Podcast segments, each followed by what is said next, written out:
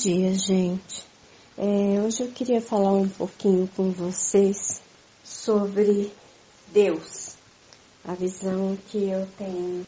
de Deus. Como vocês sabem, eu todos os dias trabalho com espiritualidade, todos os dias trabalho com regressões e vejo como as pessoas chegam ao mundo espiritual, o que acontece com elas na morte física e depois como elas são socorridas no mundo espiritual, para onde elas são levadas e muitos de vocês já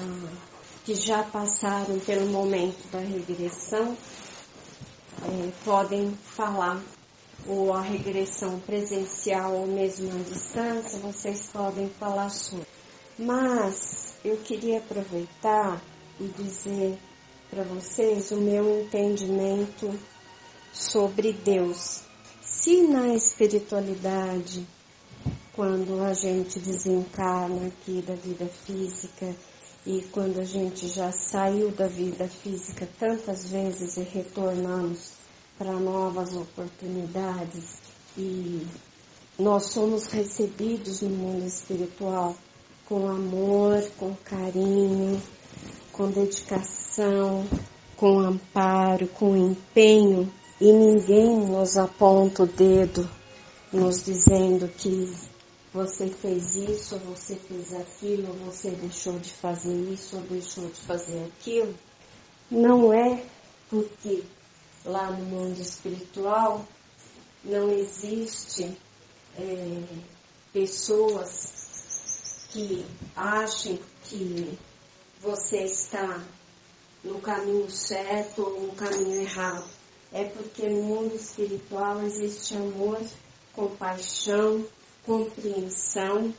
e a sabedoria de que nós só estamos cumprindo na vida física o que nos é cabido,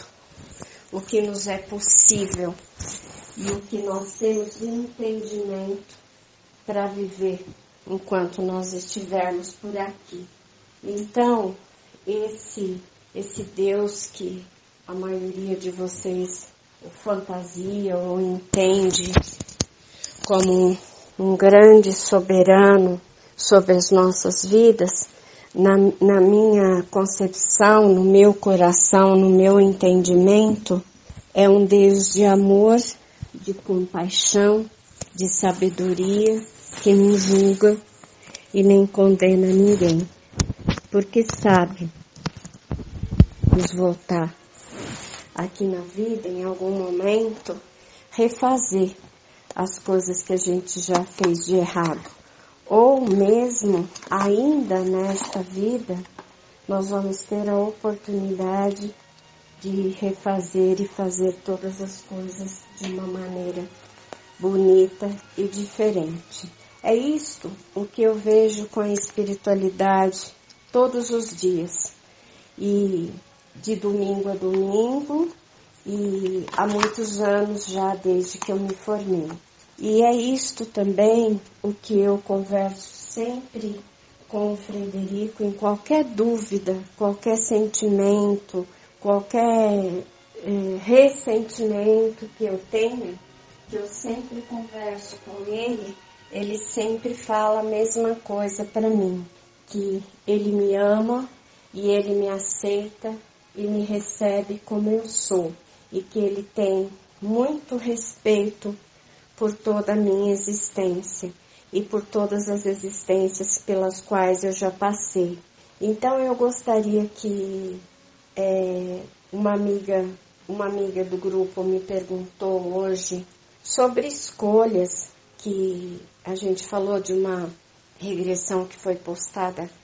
na sexta-feira e ela me, me questionou algumas coisas sobre escolhas e fazer ou não as escolhas certas. Lá naquela regressão, a pessoa que hoje está vivendo aqui como mulher e lá estava vivendo como homem, fez a escolha errada, talvez sem pensar, talvez movida só pelo, desejo de ter uma pessoa parceira no casamento, mas ela fez a escolha errada e vivenciou a escolha errada pela própria, pela própria decisão dela, porque ela podia logo ter mudado isso, mas cada um de nós, como ela se apresentava lá como homem na vida passada, como ele lá fez a escolha que ele achou melhor, que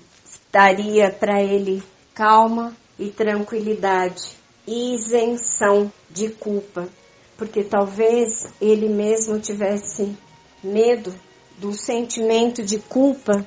que ele se colocaria se tivesse tomado a decisão que era melhor para ele mesmo. Mas, sendo a nossa decisão qual for, em benefício do outro, em benefício de nós mesmos, as escolhas são nossas e não há dedo em riste para isso. Esqueçam disso. Não há dedo em riste para nenhuma situação vivenciada na vida física. O, a moral, a falsa moral, a, o, o preconceito, o falso preconceito, que as pessoas vivem aqui na vida física é delas. Não tem nada a ver com a espiritualidade maior, não tem nada a ver com os conceitos divinos, tem muito a ver com os erros e os mandamentos que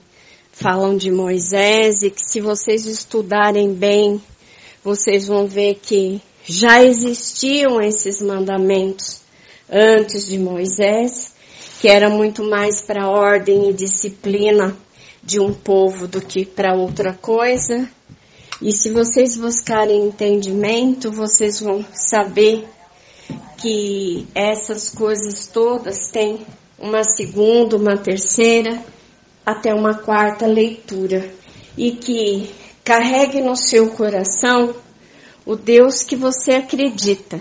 o Deus que vive em você.